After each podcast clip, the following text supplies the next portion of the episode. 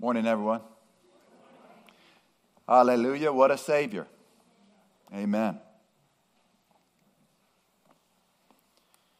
A point of uh, logistical information, if you're not already aware, um, next Sunday, our brother Steve Pooley will be ministering to word to us from Isaiah chapter 53. So come prepared for that. What an incredible passage to hear from. But I'll be flying out Tuesday uh, to go to the Shepherds Conference in Los Angeles, California with John MacArthur and Paul Washer and Steve Lawson and Voddie Baucham. I'm extremely excited to sit under that type of teaching um, and come back a, a fireball of energy for you all. well, if you take your Bibles and open them to 1 John chapter 5, the title of today's message is Eternal Life is Yours. I specifically chose that second person pronoun, yours, because I want this message to be personal. And when we think of today's culture, there are many words that we could use to describe this culture that we live and operate in. Perhaps uncertainty is clearly one that we could use. For far too many around the world, Uncertainty even surrounds their own lives. Perhaps where the next meal will come from or the roof over their head. We see a lot of uncertainty for many over in Europe right now, do we not? But in all reality, we understand that uncertainty here as well. For others, maybe some of us even in the room, that uncertainty revolves around the direction of our country. Maybe it's the uncertainty of a marriage that's on the rocks. Perhaps it's the uncertainty of a job situation that has you perplexed or struggling with tension and anxiety. We know for some within our body, it's the uncertainty of a precarious health prognosis. We've all been there in some respects. As we succumb to the flesh, we begin to worry. We begin to fret. We begin to feel the weight of the pressure and the tensions and the anxieties of many of these uncertainties if left unchecked, they often lead to difficult circumstances, impeding our effectiveness in life, stealing, robbing our joy, in which God's word calls us to rejoice always. But uncertainty, unfortunately, at times distracts us from that. What about our spiritual outlook? Hopefully, these uncertainties are not distracting us from the absolute certainty that we all cling to, those of us that are in Christ. We are eternally secure in Christ. As believers, we're all awaiting our final and certain destination. We're nothing more than strangers and aliens passing through this land. One author, when writing of the great Christian scientist, Sir Michael Faraday, described an encounter during his last days.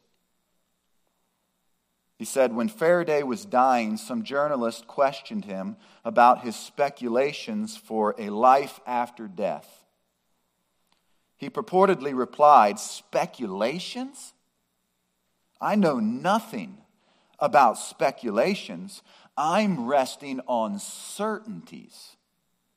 I know that my Redeemer liveth, and because he lives, I shall live also.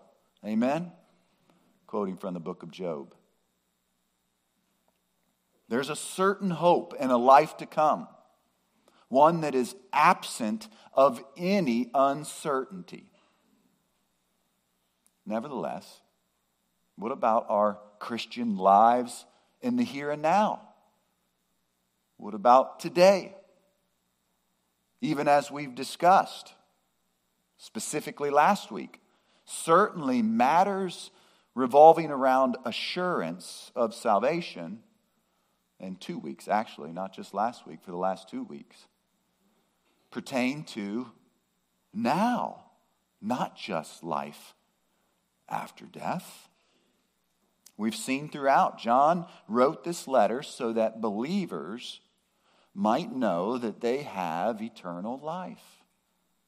Chapter 5, verse 13. We've repeatedly brought this verse up as a theme verse for the entire letter.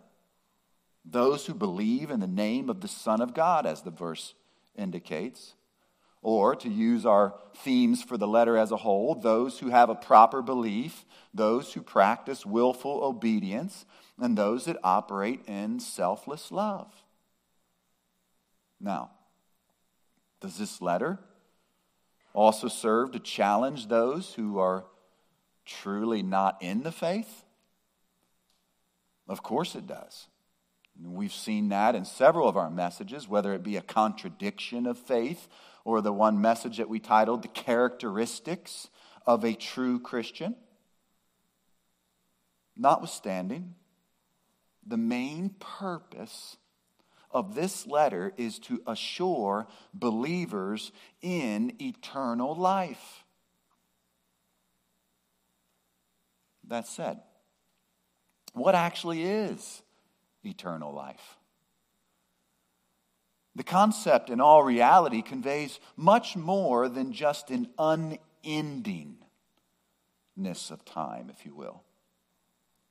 But it speaks scripturally to a quality of life, not just the nature of time being unending.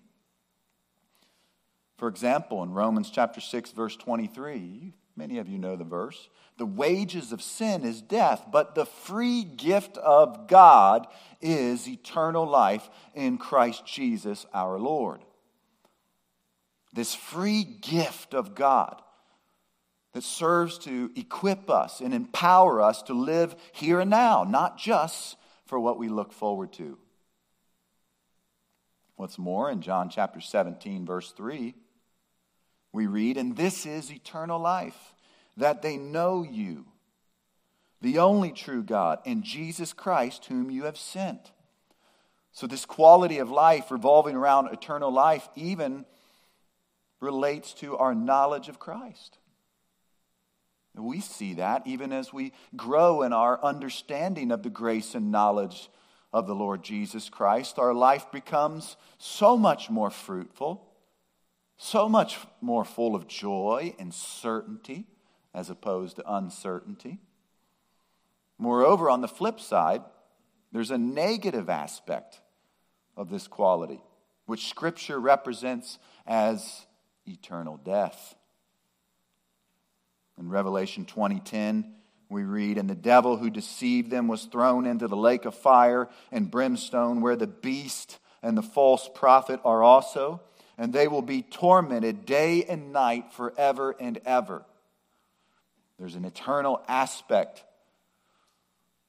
that is certainly negative, revolving around a quality of life from that perspective. Or, speaking of those whom Jesus never knew, he states the following in Matthew 25, verses 41 and 46. He states, Depart from me, accursed ones, into the eternal fire which has been prepared for the devil and his angels. These will go away into eternal punishment. So, once again, how was this idea of eternal life? Why was it significant for John to write about for these, these churches in Asia Minor? Why is it significant for us? The point is, is that whether it's Asia Minor or here us today or forevermore until the Lord makes things right, uncertainty will abound. In a world that's stained with sin, we cannot escape it. In order to combat that, believers need an anchor, an anchor of certainty. And that said, there's no greater anchor of certainty than that of eternal life.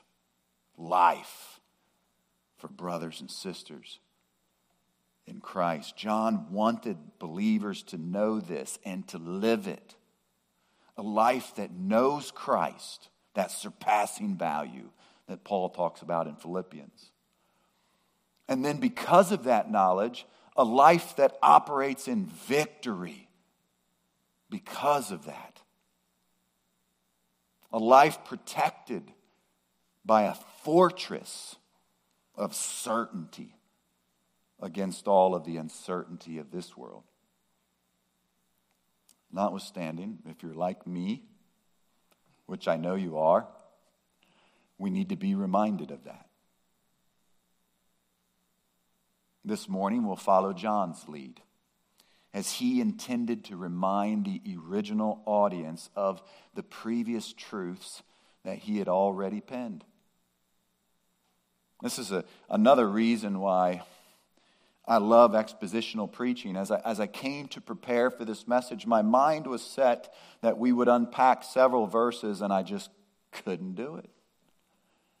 You look at one verse, chapter 5, verse 13, and John states, I write these things, pointing back to what he had previously written, so that you may know that you have eternal life we have to review these things that encourage and assure us in the reality that we have eternal life.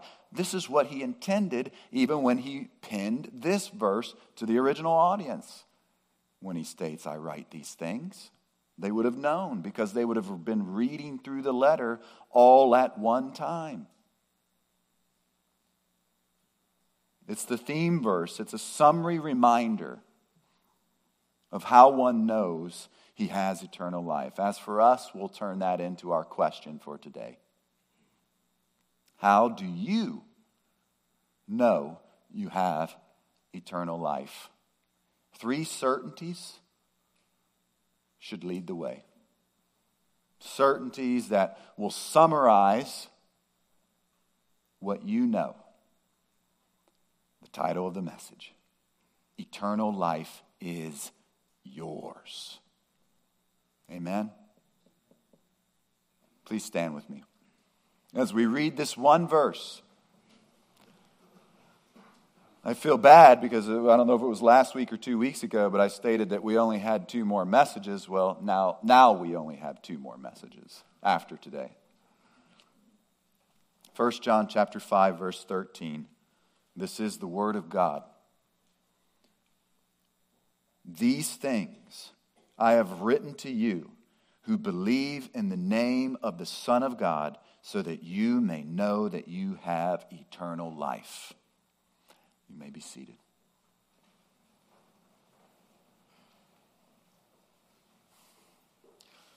Our first certainty and reminder from the letter as a whole was number one, the nature of God.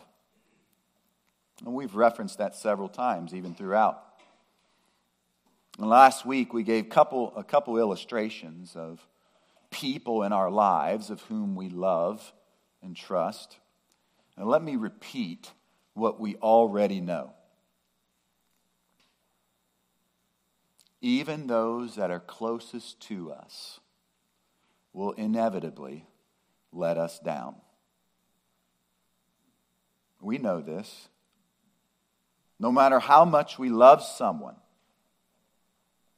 the flesh will get in the way, will it not?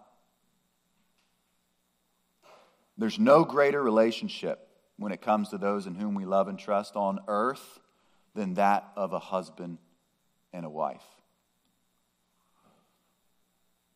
I could never love another human being on this earth greater than my love for Christine. She's my rock. apart from Christ. She's my best friend. Those of you who have spouses fully understand this. Paul Washer is quoted as saying, The marriage relationship is perhaps the greatest indicator of your sanctification. Why is that? Because, especially within the marriage relationship, no one knows you better than your spouse. The good, the bad, and the ugly. Amen. Unfortunately. That said, how do we respond when things don't go well in a marriage? Without a doubt, those times are coming. If not, they're already here. It's who we are as we struggle in the flesh, even though these are people who we love passionately. Hence, more often than not, it's the perfect opportunity for us to demonstrate our commitment to holiness. That's why Paul Washer states it. There's no greater relationship on earth which demonstrates our sanctification. Or, on the contrary, it demonstrates the danger in a life that's too horizontally focused on those in whom we love and trust. Even when people in general let us down, and they will, or our focus is too concerned with those failures, life is often rocked. Our confidence begins to wane. At times, we might even question God because of the uncertainty that we experience with man. In contrast, though, what have we seen concerning the certain and perfect nature of God? What are these things John is written about to these believers? And now the Holy Spirit, in His Word, desires to illumine for you. Let's examine a couple of these reminders. Chapter 1, verse 2. John writes, And the life was manifested, and we have seen and testify and proclaim to you the eternal life. Now, we unpack that in detail in that message. But with the article, the, and then eternal life, he's referencing Christ and the deity of Christ. It's important as he expounds upon his nature. A couple verses later, in verse 5, chapter 1, he says, This is the message we have heard from him and announced to you that God is light. And in him there is no darkness at all. Or even a couple verses later, in verse 9 of chapter 1, he writes, If we confess our sins, he is faithful and righteous to forgive us our sins. We could go on in chapter 4 when he talks about the fact that God is love. So, what's the significance of these reminders? John wants to remind them when he says, I write these things so that you may know that you have eternal life that God is light, that God is love, that God is pure. There is no darkness in him. As the writer of Hebrews states, it is impossible for him to lie. He does not change. Contrast that even with the people in whom we love the most. We fall short daily in those relationships. But yet, God will never leave you, never forsake you because of his nature, which is pure and true and genuine and right.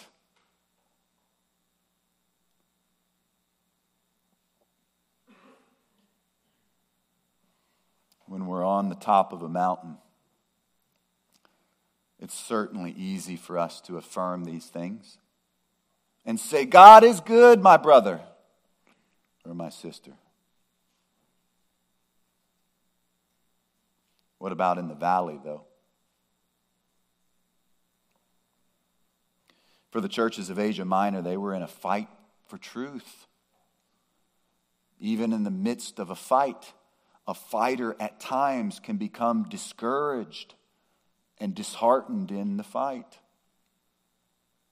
Metaphorically speaking, regarding us and our lives, the uncertainties at time discourage us, dishearten us.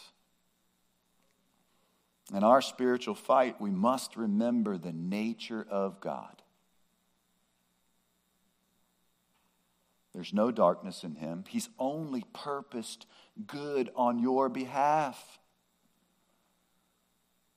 And even from a parental perspective, we understand that what's good for us is not always easy, is it not?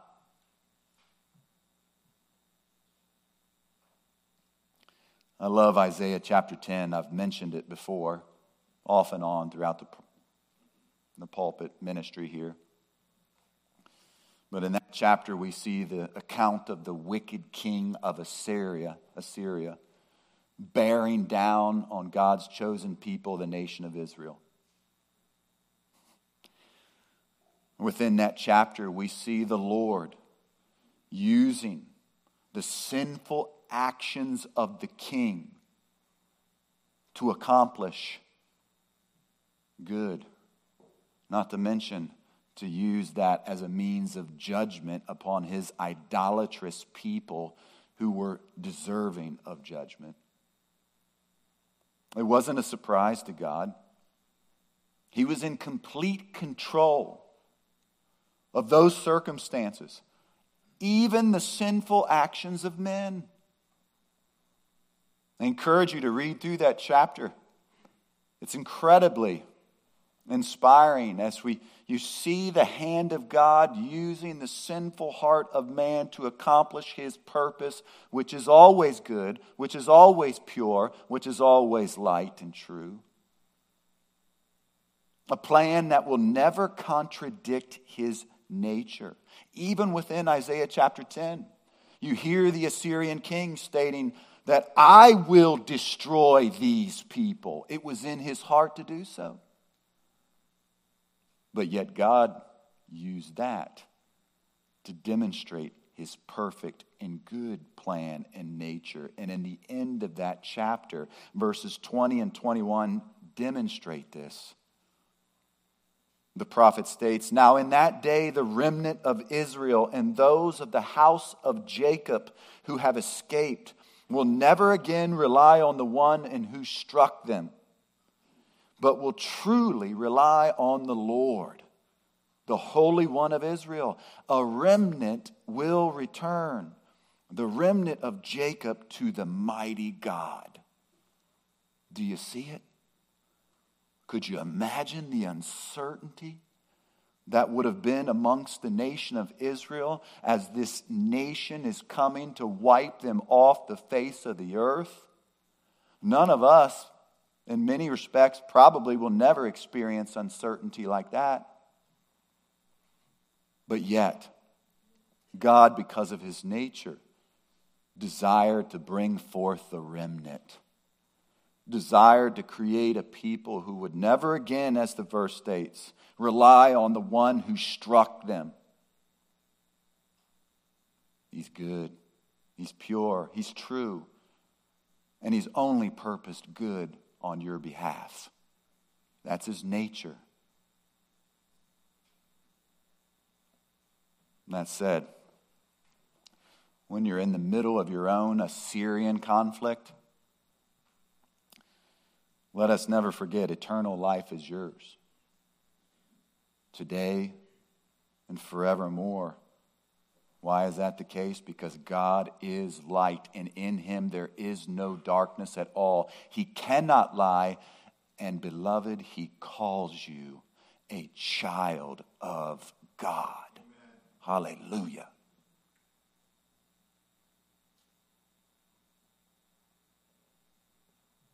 He's your certainty in times of uncertainty. Do you believe it?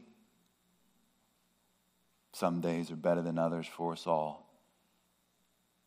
But that's never an excuse for us, myself included.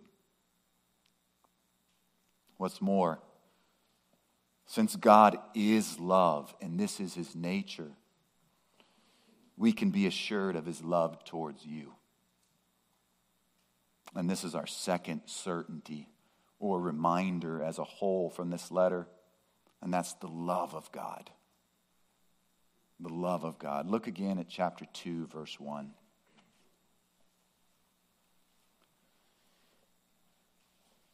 John would have wanted them to be mindful of these truths concerning why they have eternal life. When he states, My little children, I am writing these things to you so that you might, may not sin. And if anyone sins, we have an advocate with the Father, Jesus Christ the righteous. Now, as we discussed in that message, not only do we have the best advocate or lawyer money could buy, so to speak, we have the judge as well. We stepped into the courtroom and no amount of guilty evidence could ever be brought forth to condemn you because your perfect advocate paid the price.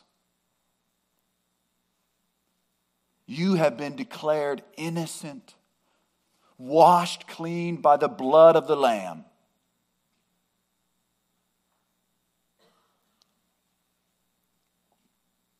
We called it in that message his perfect role on your behalf. Certainly an incredible demonstration of his love for you.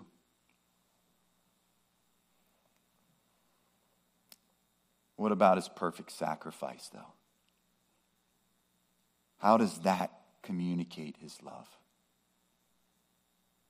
Look at the next verse, chapter 2, verse 2 and he himself is the propitiation for our sins, and not for ours only, but also for those of the whole world. Now, let me return again to my wife again for illustration.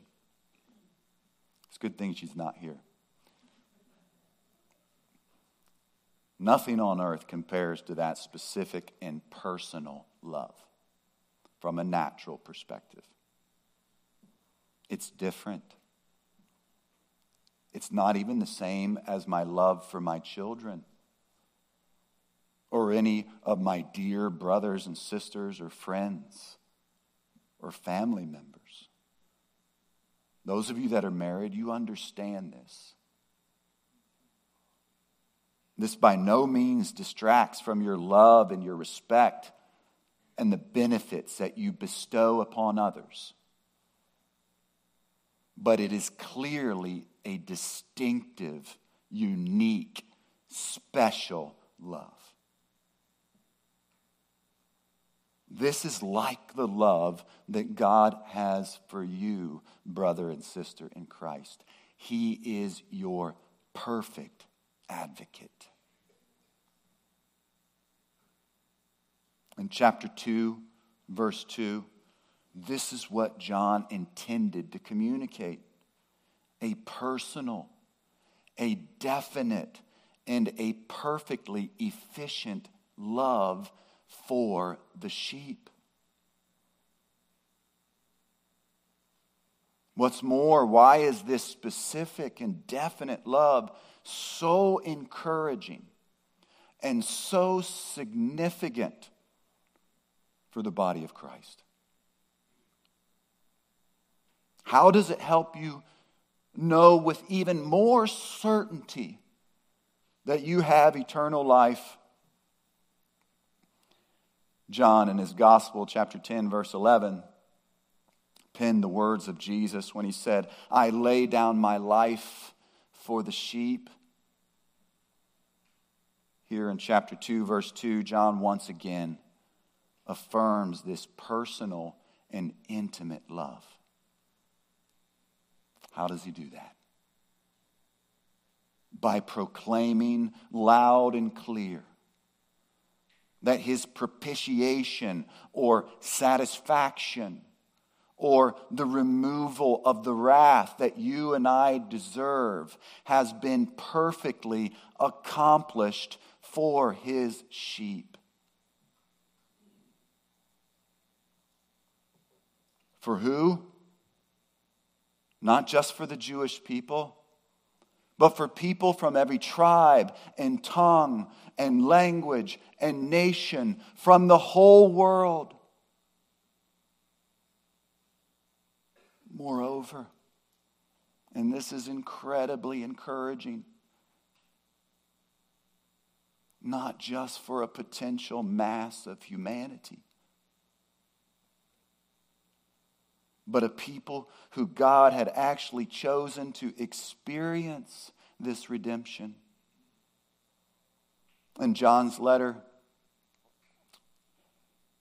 in Revelation, he described them as those who had been written in the book of life before the foundation of the world.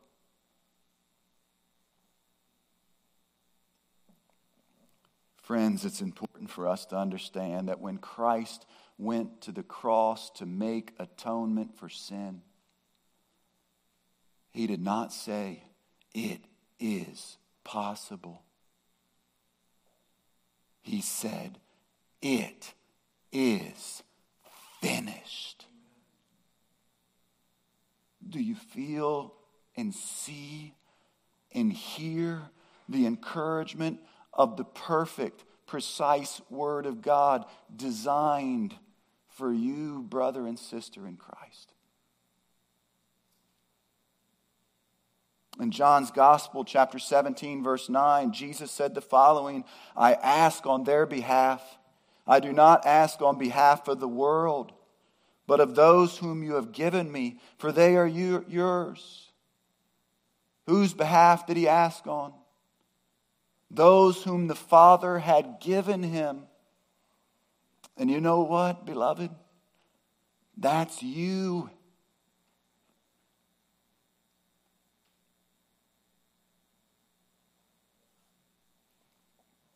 That's special. That's definite, that's accomplished, and that's perfectly designed love on your behalf. That's how we know we have eternal life with certainty. When he went to the cross, he specifically, intimately, and perfectly was thinking of you. In addition to a specific and perfect love, it's a love that's designed to set you apart. Look at chapter 3, verse 1. He says, See how great a love the Father has bestowed on us, that we would be called children of God and such we are. Now, I mentioned this in our message on this section, but there's a sense in which this love is otherworldly. I stated something along the lines that we could say that the true aliens of this world are not from outer space, but are born again believers in Jesus Christ. We're in this world, but we're not of it. Because of that, we can take comfort when we traverse through a slough of despond, to use Pilgrim's Progress again. Much like the character Christian in Pilgrim's Progress, there are deep bogs or swamps throughout all of our journeys of life, which certainly create uncertainty, stress, tension, anxiety. Listen to how Bunyan described the slough of despond, or the swamps, or the bogs that we all experience at times. He said, This miry slough is such a place as cannot be mended. It is the descent whither the scum and filth that attends conviction for sin does continually run. And therefore it is called the slough of despond. For still as the sinner is awakened about his lost condition, there arises in his soul many fears and doubts and discouraging apprehensions. Some of you may even be there right now. If not, every single one of us have been there. Which all of them got together and settle in this place, and this is the reason of the badness of this ground.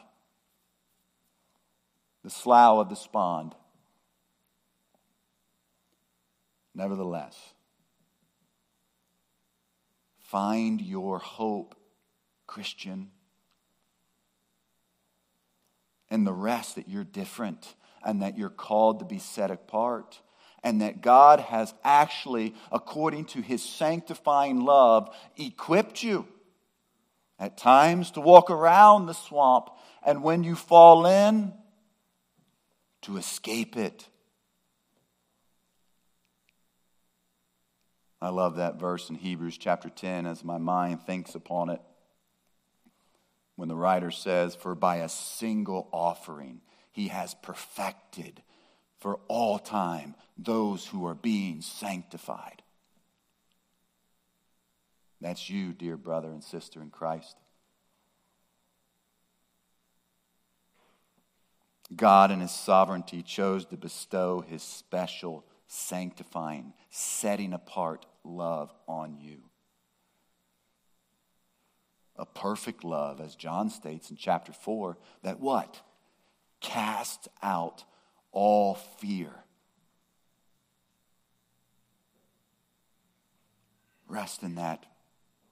It's a love that personally and specifically was designed for you in eternity past.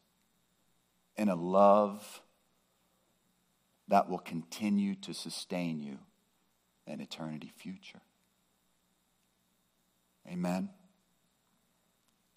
This is how we know we have eternal life. With that said, though, at times, even when we know these truths, there are times when we just don't feel strong enough to live it. We need something more. We need to remember the awesome and mighty power of God. And that's the third reminder or certainty the power of God. Turn over to chapter 2 again. We'll look at verses 13 and 14. You'll recall that when John references the young men here, that he desired to encourage this audience in the power of God. That said, you'll recall in these two verses, 13 and 14 of chapter 2, he uses three different distinctions young men and fathers and children.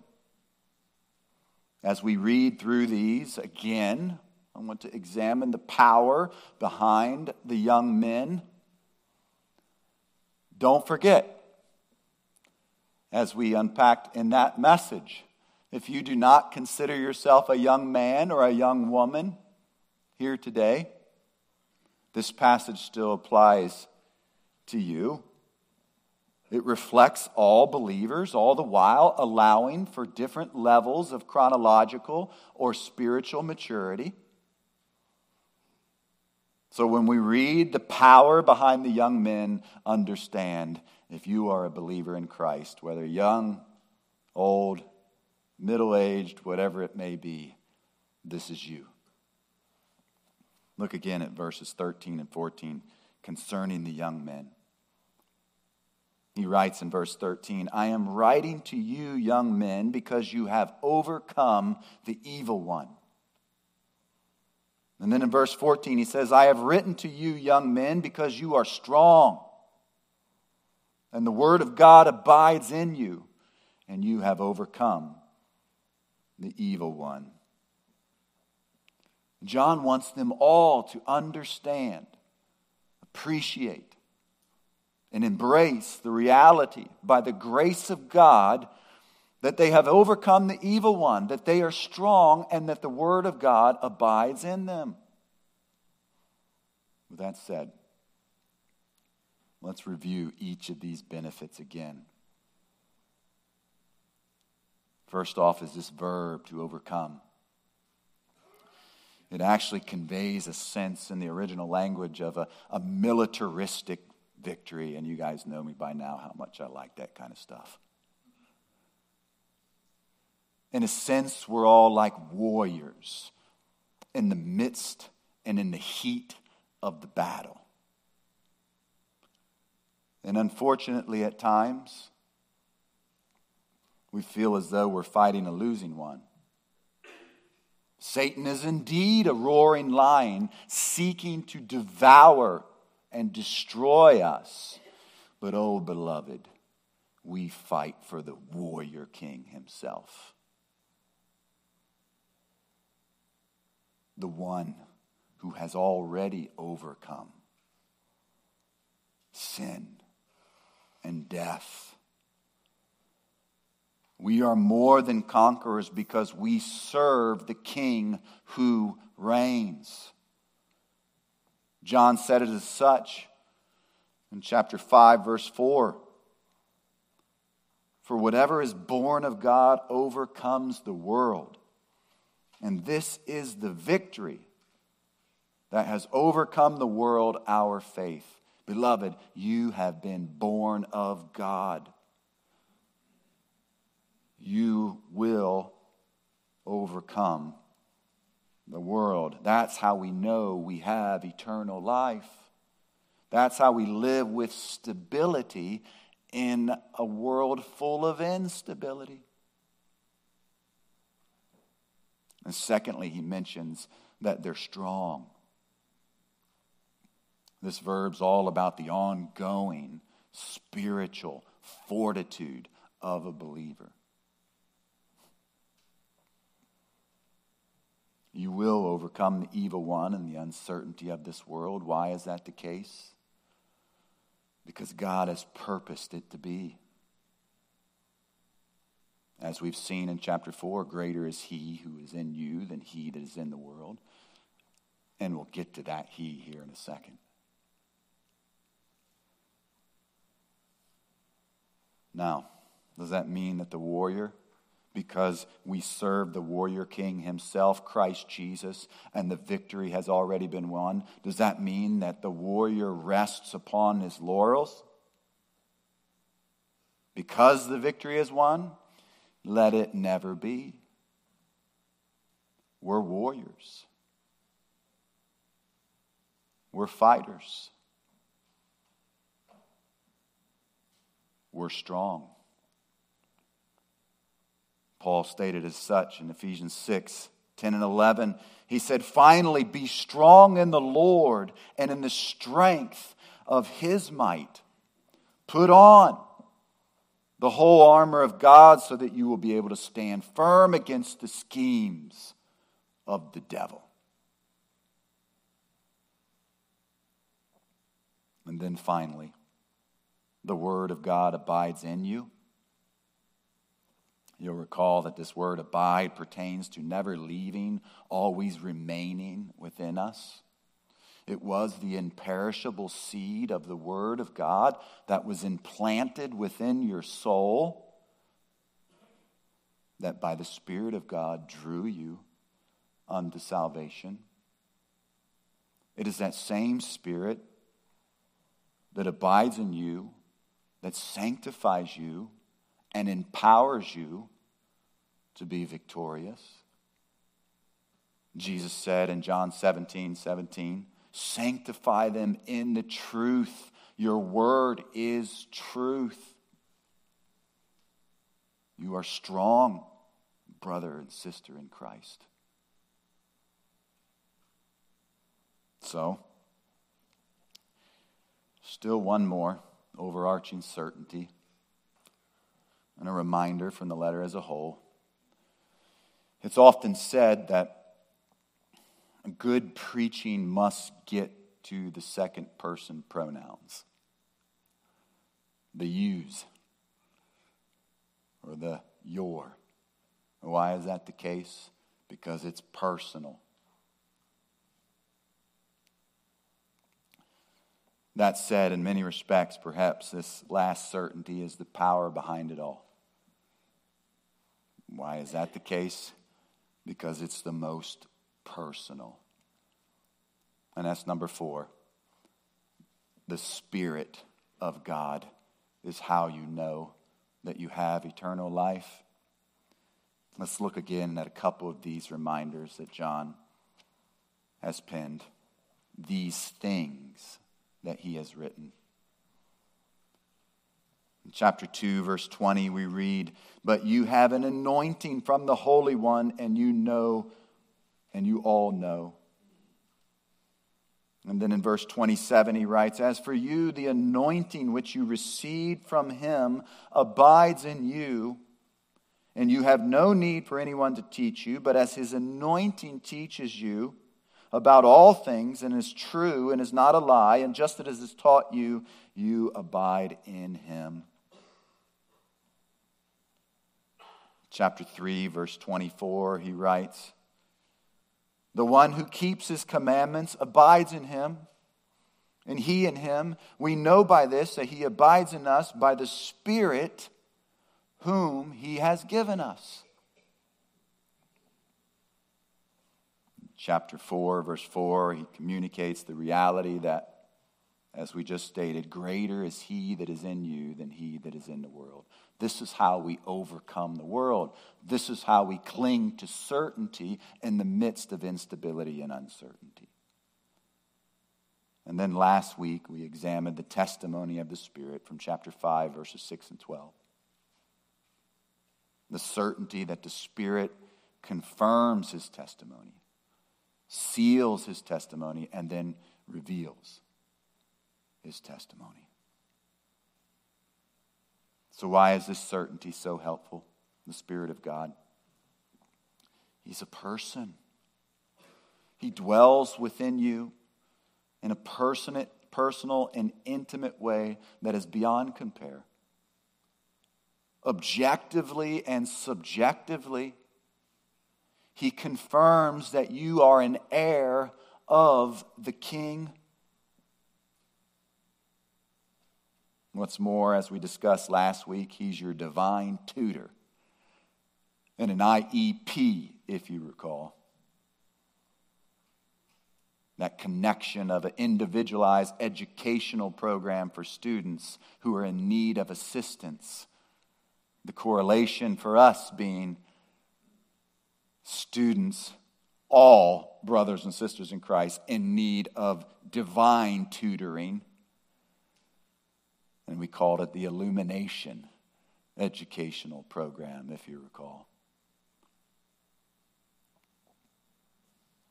Well, that said, as we draw to a close, I want to use this IEP acrostic again. We know what it stands for regarding our illustration an illumination educational program. We have the author and the creator of the assignment shining a light upon the truth of his word, indwelling us. Nevertheless, let's picture it from another perspective.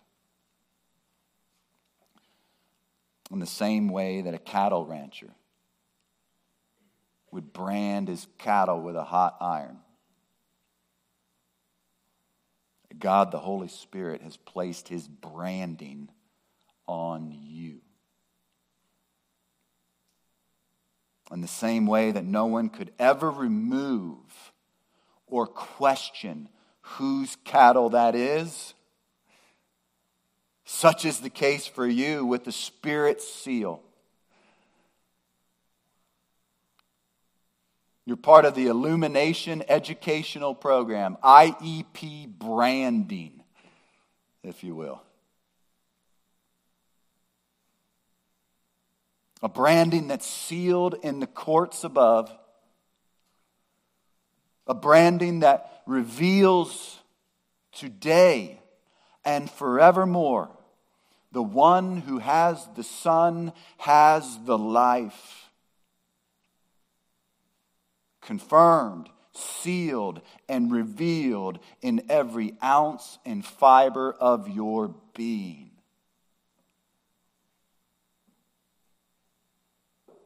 Eternal life is yours, brother and sister in Christ. And you know what? You can be absolutely certain of that. Bow with me in prayer.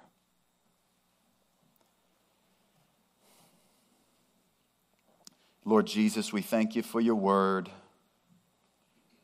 It never ceases to amaze as we plumb the depths of understanding and sanctification that flow forth from it. Lord, as we rest in the certain truth that we are eternally secure and washed by the blood of the Lamb, forever destined to be in fellowship with you. Would you cause us to be men and women that live with a sense of certainty? Even though we fall short, O oh God, every day by your grace and by the power of the Spirit that indwells us, we can rest in the truth of your sanctifying and one day glorifying word. In the mighty and precious name of our Lord and Savior Jesus Christ, the warrior King himself, we pray.